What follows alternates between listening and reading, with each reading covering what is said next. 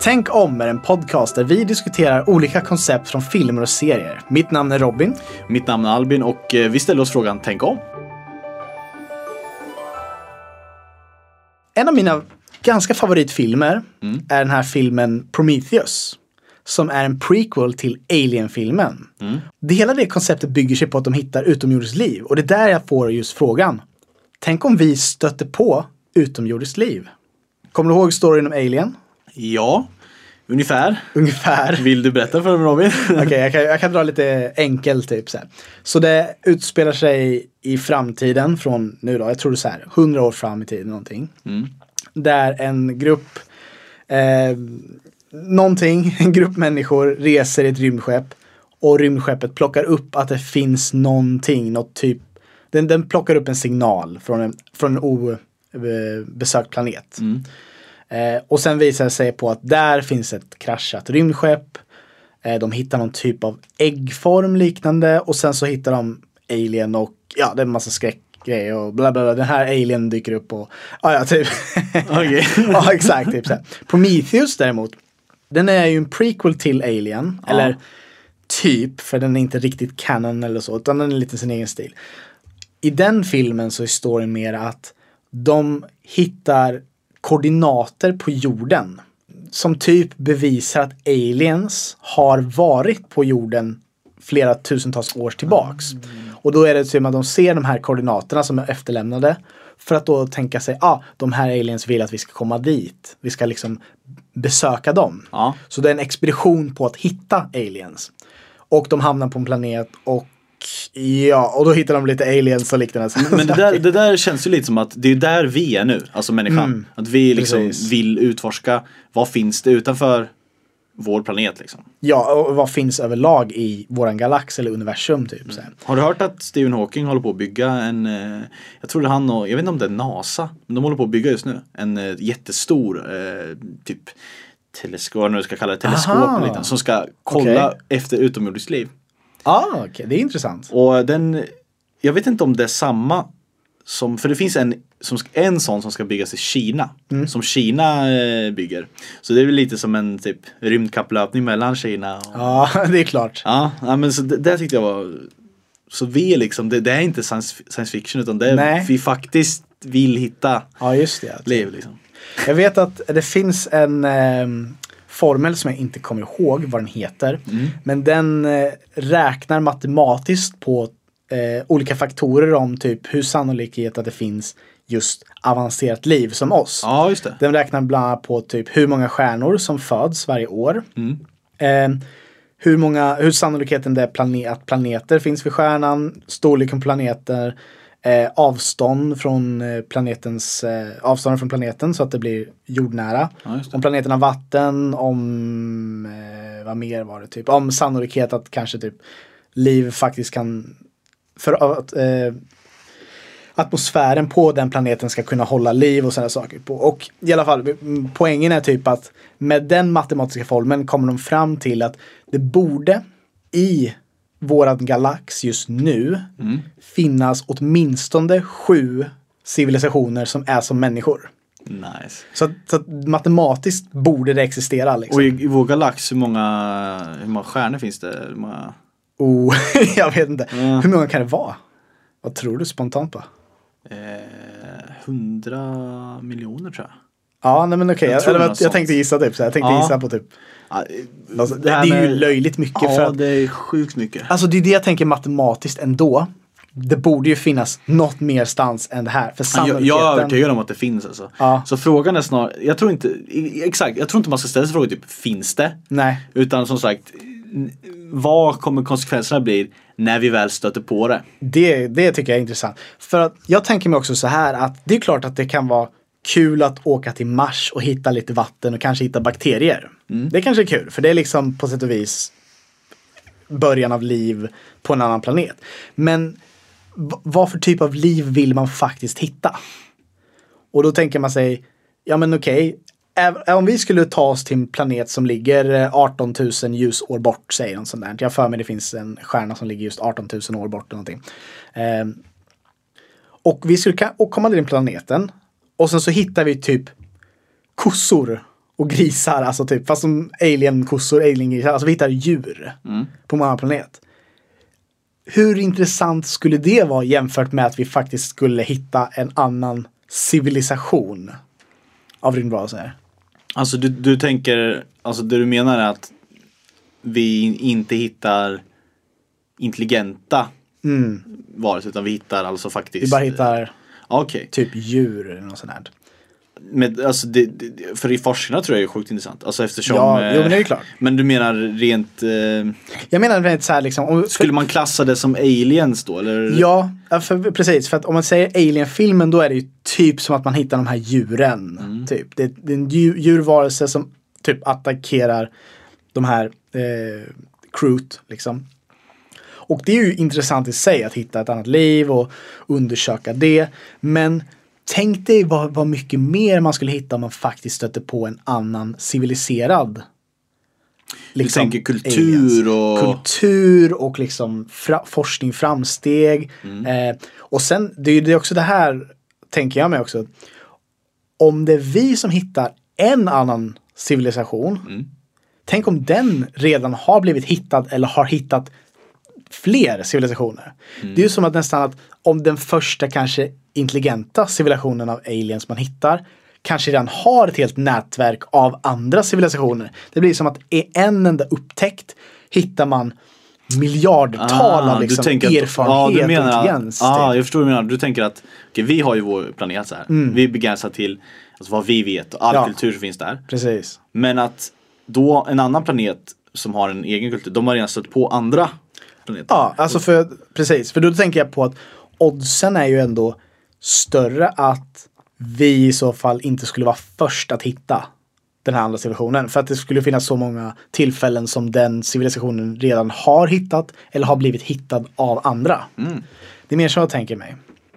Ja men det låter ju, det låter jäkligt intressant ju. Det låter väldigt intressant. Det låter som typ att det, det är nästan som att man t- Tänk dig kanske så här att om jag är på en ö och jag har en, en, en, en laptop Ja. och sen helt plötsligt skulle jag få wifi connection och komma ut på internet. Alltså bara den upplevelsen, den här med typ att inte bara att du kopplade upp det till en annan utan du kanske kopplade upp till ett helt nätverk Mm. Ex- av exakt. massa kulturer, intelligenser. För Alltså, det där är ju asintressant. Du, du sitter där med din laptop och du har din hårddisken, du har alla Mm. dina filer. Och du har liksom den ramen liksom. Du har tagit bilder på den här ön liksom. Och Mm. det är där du lagrar på den här hårddisken. Så, så säger du så att du kopplar upp det på nätet. Och man ser varje planet som en uppkoppling som du säger. Ja. Och sen så blir hela, hela inte, eller hela universum blir som internet. Ja, alltså precis. Det, det, är det en jag enda liksom kluster med information. ja, precis. Så att man skulle, om man antar att de här alien man stötte på faktiskt var eh, alltså inte aggressiva. Så de var liksom vänliga och, så, och ville liksom säga, ja ah, men okej vi har Men va, va, det. varför skulle de liksom. vara vänliga då? Det, ja, det kanske möjligtvis på samma sätt som vi kanske möjligtvis skulle vara vänliga. Om vi, för att det här med nyfikenheten på att vi Skulle vi vara vänliga? Har, inte vi alltid Det är typ, för sig Jag tänker typ, vart vi, alltså typ, jag tänker typ Ja, eh, var vi snälla mot indianerna? Nej. Nej, vi precis. liksom, Vi har varit väldigt krigiga. Nya Zeeland, aboriginerna liksom. ja, precis. Månen, eh, vi, vi, eller bara det att vi ska åka till Mars nu. Tänker vi ens på att om vi åker till ett annat, ett annat ekosystem. Vi tar med oss bakterier, vi tar med oss massa Sant. saker som de absolut inte har. Vi är väldigt, en väldigt egoistisk ras på det sättet. Vi vill våra saker och ting typ, eller ja. Ja, jag tänker mest överlag. Eh, alltså egoism, alltså viljan att överleva, allt, hela det här paketet kommer andra livsformer förmodligen ha på samma sätt. Ja, jag tänker, har de också, har de utvecklats med naturligt urval och liksom evolution på samma sätt? Det, det, det, utifrån vad forskarna säger så är det det är det enda sättet liksom det kan ske. Och att det kommer förmodligen vara liknande typ varelser. Eller typ alltså liknande sättet ett liv kan uppstå. Att först kommer det till enkla organismer, sen va- vattenlevande. Sen tar man sig upp på den. Alltså att det är liksom är, Att det är en logisk, det är typ, det är så liv har den naturliga förutsättningen att vara. Fast man vet ju bara hur det är på jorden med våra förutsättningar. Om man har en jordliknande planet, då kommer det vara så. Ja, men om det inte, alltså om det finns andra förutsättningar för liv, men vi kanske annorlunda atmosfär och så vidare och så Ja. vidare. Då kanske det är andra typer av liv. Kommer de, de liven, om man nu går upp då i intelligensnivån. Ja. Kommer de kunna använda sig av helt andra sätt? Alltså vi har ju en hjärna. Ja. Precis som, vår, som en dator, vi har en hjärna med elektriska impulser liksom. Mm. Som, som gör alla våra beslut. Precis. Och vi, Det- den består ju av atomer, bla bla bla. Mm. Kommer deras hjärnor vara, alltså om de är byggda på ett helt annat sätt, kommer de tänka på ett helt annat sätt? För liksom Mm. Ja, forskarna tänker att det finns massa dimensioner mer än bara fyra. Mm. Eh, alltså, Ja, just det. ja, tid är den fjärde. Men alltså att det finns liksom elva dimensioner. Alltså kan deras hjärnor fungera på ett helt annat sätt? Hänger du med? Alltså, Mm. Ja, just det. Ja. Det är det, det man tänker sig på att om man skulle vilja hitta någonting som är likt oss Mm. Mänskligt, alltså det här idén med liksom att ha en civilisation som använder sig av teknologi och intelligens för att försöka utforska, resa i rymden och allt det där. Och det är den, typ, den typen av rymdvarelser man vill hitta. Ja. Då, då måste man ju typ då anta just att det, det typ av livet har utvecklats på ett liknande sätt som På oss ett liknande på sätt. jorden. Och att de kan prata med oss. Ja, ja precis. Något. Att de överhuvudtaget må, använder sig av kommunikation på det sättet liksom. Ja. På ja, sinnesintryck då genom antagligen hörsel eller något, eh, ja, syn, kroppsspråk, sådana här sättet. Så.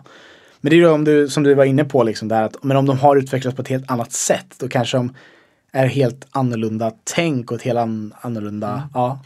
För jag, jag, jag tänker två saker. Mm. Eh, eller egentligen tre. jag, jag tänker dels, alltså vi människor. Ja, Vi kan ju kommunicera med andra djur. Mm. Men vi är väldigt begränsade till däggdjur. ja sant. Typ insekter och alla de här. Alltså Precis, ja, liksom 99% av allt liv på jorden kan vi inte kommunicera med. just det. Alltså det är ju en siffra jag slänger ut här i rymd. Ja, men- men- ja, exakt. Och då lägger vi till den ek- ekvationen så, så tänker jag att det blir väldigt, väldigt svårt att liksom få möjlighet att kunna kommunicera med andra andra utomjordingar vad man nu ska kalla dem. Ja, just det. Och sen som sagt, vi är liksom det är syn, det är hörsel, det är känsel. Vi har våra sinnen. Ja. Våra sinnesintryck som egentligen blir, alltså jag, jag kommunicerar med dig nu, jag pratar med dig, jag använder ord och så vidare och så vidare. Och jag använder sinnestryck i hörsel för att ta emot liksom, det. Ja. Och sen bearbetar du det och, och känner Mm. saker. Jag tänker om, om de agerar utifrån helt andra premisser. Mm. Deras evolution kanske inte har krävt känslor. Eller deras evolution har kanske tagit nytta av andra eh, saker. Till exempel eh, typ fladdermöss. Ja. De, de använder sig av ekololisering kan man säga. Ja. För att jaga liksom. De, Ja, de, det. de, de, Navigera sig i mörker. Ja, man kan säga som, de använder sig av- det är som ett eko. De skriker ut någonting Mm. i, en viss, i en viss pitch som, inte, som är svårt för Det hör ju inte vi då. Sen får de tillbaka, okej, vad- vart studsar ljudet emot? Just och det det. blir det som ett, deras syn. Alltså vad finns det för någonting? Vi vet ju om våra egna sinnen. Vi kan ju bara veta om det vi själva kan förstå. Ja, precis. Har de några andra sinnen liksom? Det, ja, precis. Det är intressant. Jag vet att mycket vattenvarelser, delfiner och sånt använder sig också av samma sätt för att eh, ekolod och lo lokalisera sig och sånt. Ja, ekolokalisering heter det tror jag. jag. Ja, jag, jag tror det. är Typ, så. Men det är om du säger det, det, det är ju det som kan vara, jag tror att mycket av det, hur evolutionen styrs är ju förhållanden på just den planeten. Vi har ju väldigt mycket eh, vatten, vi har mycket det här med att det kan växa saker och ting som skog, grönska, växter. Eh, vi kan, odla. Så mycket av våra liv som existerar här är ju, är ju baserad ut efter de här eh, förhållandena. Det här med att vi, vi, vi behöver se, vi behöver höra, vi behöver på något sätt vis skapa ljud och sånt där. Och det är det som har format att det här är våra sinnen. Ja. Då kan man tänka sig, vad för typ av förhållanden på en annan planet krävs det? Som kräver att det blir ett andra typ av sinnen eller sätt att liksom kommunicera, att kunna leva på.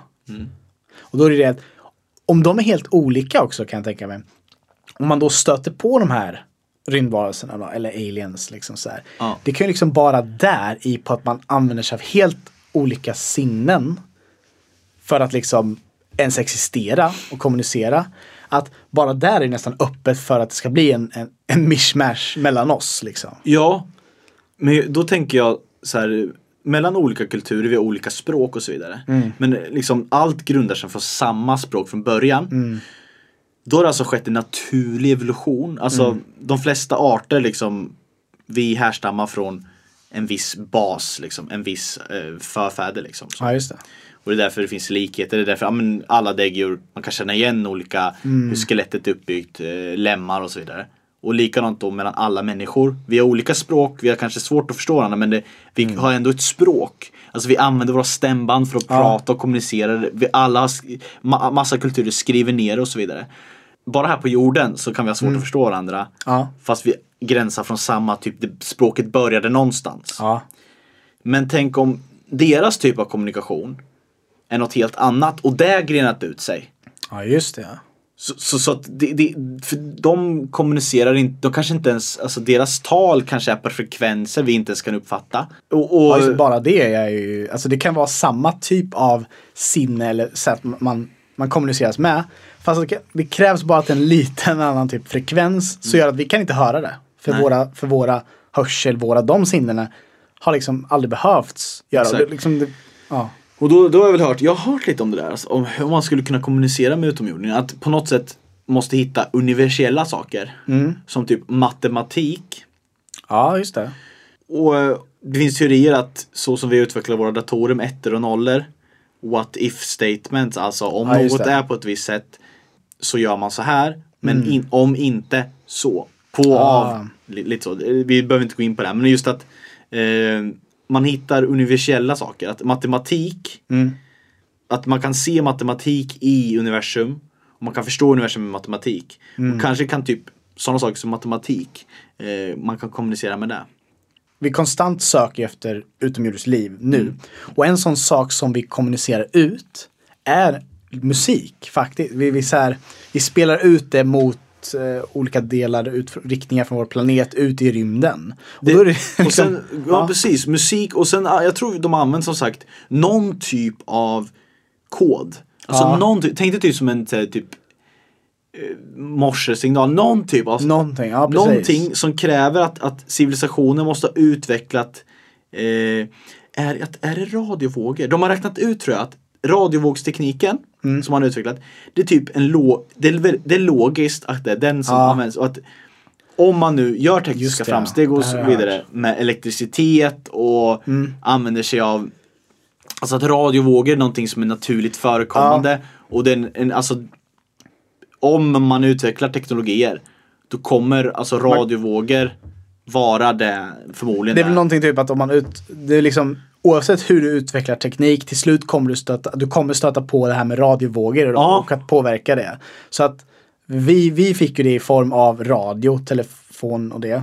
Vi upptäckte liksom det här med, med hur påverka och signalera genom radiovågor.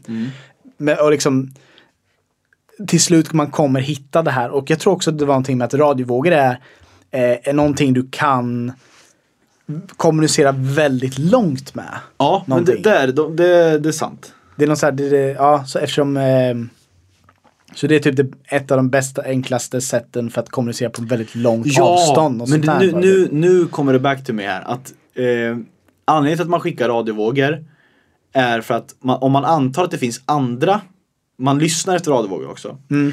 Och det är någon, de har ju plockat upp någon radiovåg som de inte riktigt kan placera. Den, jag tror de kallar det där The Hum Wave eller någonting. Okej. Men alltså, jag tror det har att göra med att för att alltså, utomjordingar, den Mm. optimala tekniken som du säger är att skicka ut radiovågor. Det är det vi vet om idag som, är, som går längst och som kan plockas upp någon annanstans. Man kan Mm. alltså skicka ut radiovåg. Sen kan, om man har en mottagare någon annanstans, kan den plocka upp det. Så en intelligent civilisation som har nått det där stadiet, de vet också, då, då tror forskarna att de kanske också vet om att radiovågor är det sättet som är optimalt att skicka ut. Just det, ja. Grejen är att om de har kommit längre De då har kanske de skickar ut något helt annat. Precis, om de kommer förbi det stadiet. Ja. Fast å andra sidan, eh, avståndet emellan är ju flera miljoner år emellan. Ja. Så vi, och det där som jag tycker är intressant. Liksom, de, det kanske redan finns massa intelligenta eh, civilisationer där ute. ja. Men avståndet är så långt ifrån. Mm. När vi skickar ut till dem, ja de kommer kanske ta emot det där. Men då är det kanske för sent. Då kanske deras Precis. civilisation har dött. Eller de kanske radiovågorna träffade dem när deras civilisation inte ens hade börjat än. Mm. Och så vidare. Jag vet inte. Precis, för du, jag kommer, du, kom- vi kom in på det här nu och det finns en del till den här matematiska formeln om hur många eh, rymdvarelser och sånt som civilisationer som borde existera i våran galax just nu. Eh, och då finns det någonting annat motsvarande som heter The Fremere Paradox. Eh, som just tar upp det här men, men om rymdvarelser faktiskt skulle existera, vart är de? För att just nu har vi hållit på så pass länge och sökt så pass mycket, även fast vi gjort det under ett viss kort tid. Att vi ändå borde hitta något tecken någonstans i våran galax. Men vi har ändå inte gjort det. Och det är där man ställer sig frågan, exakt, ja, men vart är alla de här civilisationerna? För att, alltså när man även tänker bara matematiskt utan att ens räkna på det, tycker man att oavsett om det skulle vara en på miljonen att det skulle uppstå ett liv. Ja men det finns kanske miljarder olika möjliga planeter på alla miljoners stjärnor som finns liksom i våran galax. Någonstans borde ju liv finnas. Det, ja, alltså av alla dem eh, som jag har hört här, typ av alla planeter som vi, det finns möjligt liv. Mm. Så typ, jag tror det är en, en tiondel av dem. Typ, skulle det kunna finnas förutsättningar för människoliknande liv. Så- Ja, men det, det är någon sån siffra. I alla Ja. fall, Det är som du säger, det, det är tillräckligt mycket planeter. Så vi börjar komma upp i, i, i tusentals planeter. Mm. Alltså det, det är tillräckligt mycket så att liksom, sannolikheten är Sannolikheten är ju liten men man gångrar med så många. Så att det, Precis, så att det, alltså det blir nästan 100% säkert att det någonstans borde existera typ. Ja. Tycker man. Det finns så att jag läste en eh, någon typ av studie. Jag kommer inte ihåg vad personen som skrev det men det var någon, en svensk forskare eh, som eh, ja, skriver olika typer av eh, studier som har just med kopplat till eh, rymdvarelser och eh, sökandet efter det här. Och han kom fram med ett papper och den gick ut på att undersöka vart finns den här själva gränsen, vad kan man säga, en linje som avgör om en civilisation dör eller klarar sig. Okej. Och då, då liksom, idén är typ så här att det ska finnas ett, ett möjligt hinder som gör att om vi lyckas placera, eh, passera det här hindret, då kommer våran civilisation inte dö ut. Okej. Men så länge du inte har gjort det så har du fortfarande möjligheten att, att civilisationen dör ut. Och det var inte så mycket fokus på just om en civilisation dör eller inte, utan det har, fokuset var mer hindret på om, din, civil- om du bygger faktiskt en civilisation, en intelligent liv. För vi har väldigt mycket tecken på liv som inte riktigt når i det stadiet. Det är liksom alla andra raser på jorden. Sen har vi en ras, oss människor, som har nått intelligens, civilisation. En, en art. En art, ja, precis, precis. Eh, exakt. Eh, och sen kan vi prata om att, typ att ja, men om en dominant art kan ju göra att alla andra arter på den planeten inte utvecklar vid stadium för att det har liksom med ja, eh, vem som tar, ägande på den planeten kan man säga. Typ eller- sådär. det- Ja, exakt. Alltså alla, jag tänker så här, tänk alla arter kanske har, har det in, inom sig. Liksom för att det handlar ju bara om evolution. Att Mm. till slut utveck, utvecklas och bli intelligenta. Men det handlar ju lite om vem som kommer först. Ja precis. För, typ vi, för nu har ju vi kontroll över alla andra djur på jorden. Så nu kan inte... det finns ingen chans, det Nej. finns inget utrymme för andra arter att utveckla sig vid till civilisationer. Om inte vi gör det. Om inte vi påverkar upp det, precis. Men var just den här studien undersökte eller ville komma fram till, som faktiskt var mer öppen fråga. Det är typ att finns den här gränsen bakom oss i den utvecklingen, fasen vi befinner oss nu, eller är det fortfarande framför oss? Så att det vill säga så här att om vi skulle säga att den här gränsen ligger bakom oss, då är, det, förklarar det lite varför vi just är den enda intelligenta civiliserade rasen eller arten på jorden. Och varför det kan vara en problematik för andra arter och varelser att dyka upp på planeter. För, de, för det är kanske så ovanligt att du faktiskt kommer igenom den här hindret. Att överleva. Att överleva förbi den. Men också kan det möjligtvis vara den andra problematiken att vi människor har det här hindret framför oss fortfarande. Och det hindret kanske vi aldrig kan ta oss igenom. Så det kan betyda att egentligen ingen annan ras kan ta sig förbi mycket mer än vad vi har just nu. Och då kan man ju tänka sig så här, vad, okej, vad skulle möjligtvis det här hindret vara någonstans då? Har du, har du någon spårande tankar eller någonting bara direkt? Så? Absolut, alltså Ja. resurserna på jorden tänker jag. Mm, den är bra. Överbefolkning. Ja. Att det intelligenta livet utvecklas på något sätt så att det till slut utplånar sig själv med hjälp av sin egen Mm. teknologi. Just det. Eh, ja, Ja, del, dels på det. många olika sätt. Alltså det kan vara liksom kärnvapen, det kan vara Överbefolkning som du säger, Ja. resurser tar slut. Eh, global warming om man vill gå in på det spåret. Mm. Eh, det finns ju också eh, att utomstående saker från jordklotet kan Japp. påverka. Vi säger att eh, Du tänker att det finns en viss eh, typ procentuell chans att vi blir träffade av en eh, asteroid eller ja, meteorit? som eh, dinosaurierna Ja. för dem. Eh, samma sak om det blir strålning från solen. Det kan vara att solen i sig slocknar. Alltså, det finns mycket sånt som gör att vi inte klarar oss på grund av, som du säger, resurser eller ja, Och det jag kommer att tänka på då, om vi säger nu att eh, vi kommer bli träffade av en asteroid och det kanske är typ liknande scenarion som händer intelligenta civilisationer. Då har de en, basically en, ett tidsintervall. Vi måste hinna avvärja den här katastrofen. Annars kommer det ske och då är vi utwipade. Eh, om flera civilisationer har det här och ingen kanske hinner. Och då tänker vi så här. Vi liksom, universum funnits 13,8 miljarder år. Och allt som händer, alltså vi har, människan har funnits 200 000 år på jorden. ja precis. och det, det är liksom en pytte, pytte, ytte, pytte grej. Det är som ett litet Det, streck. det, det blir som en nål i en höstack. Ja. Och då, om det hinner utvecklas liv på olika ställen. Ja, det kanske har gjort. Men det kanske har varit i 200 000 år i något annat av de här miljarderna åren. Det. Och det har liksom varit så mycket glapp ifrån att synket mellan vart två planeter som det finns liv på och intelligent liv och ska kommunicera varandra. Just att det. det. har varit glapp i antingen plats, att okej, nu när vi lever kanske det finns en jättelångt bort i universum som vi inte kan nå. Eller så fanns det en jättenära, fast för två miljarder år sedan. Exakt. Och liksom hela den här grejen, jag tänker plats och tid. Det ska klaffa. Precis. Sen, ja.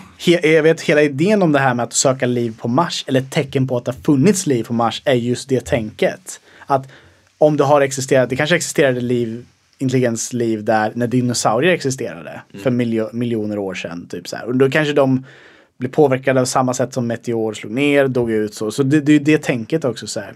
Och det finns ju, det fanns ju, det finns ju teorier att det finns, fanns en, en till planet här i solsystemet som låg emellan eh, Jupiter och eh, Mars. Aha. Och det är där vi har ett jättestort Ah, ja, ja, asteroidbälte där. Mm. Också intressant. Vad... Det, ja, shit, det är väldigt intressant. Typ så här. Vad, spontant när jag tänker så lite på saker, vad är det som kan göra att, som Vermeer-paradoxen, liksom, så här, att vad är det som ser till att vi inte hittar utomjordiskt liv? Så jag vet också att det finns några saker inom det som f- kan förklara. Eh, en sån sak är ju just att det är väldigt ovanligt eh, för liv att komma upp och existera som en civilisation. För tanken är ju typ att dinosaurier, dinosaurier har ju existerat i miljoner år. Men de lämnade aldrig jorden, så vitt vi vet.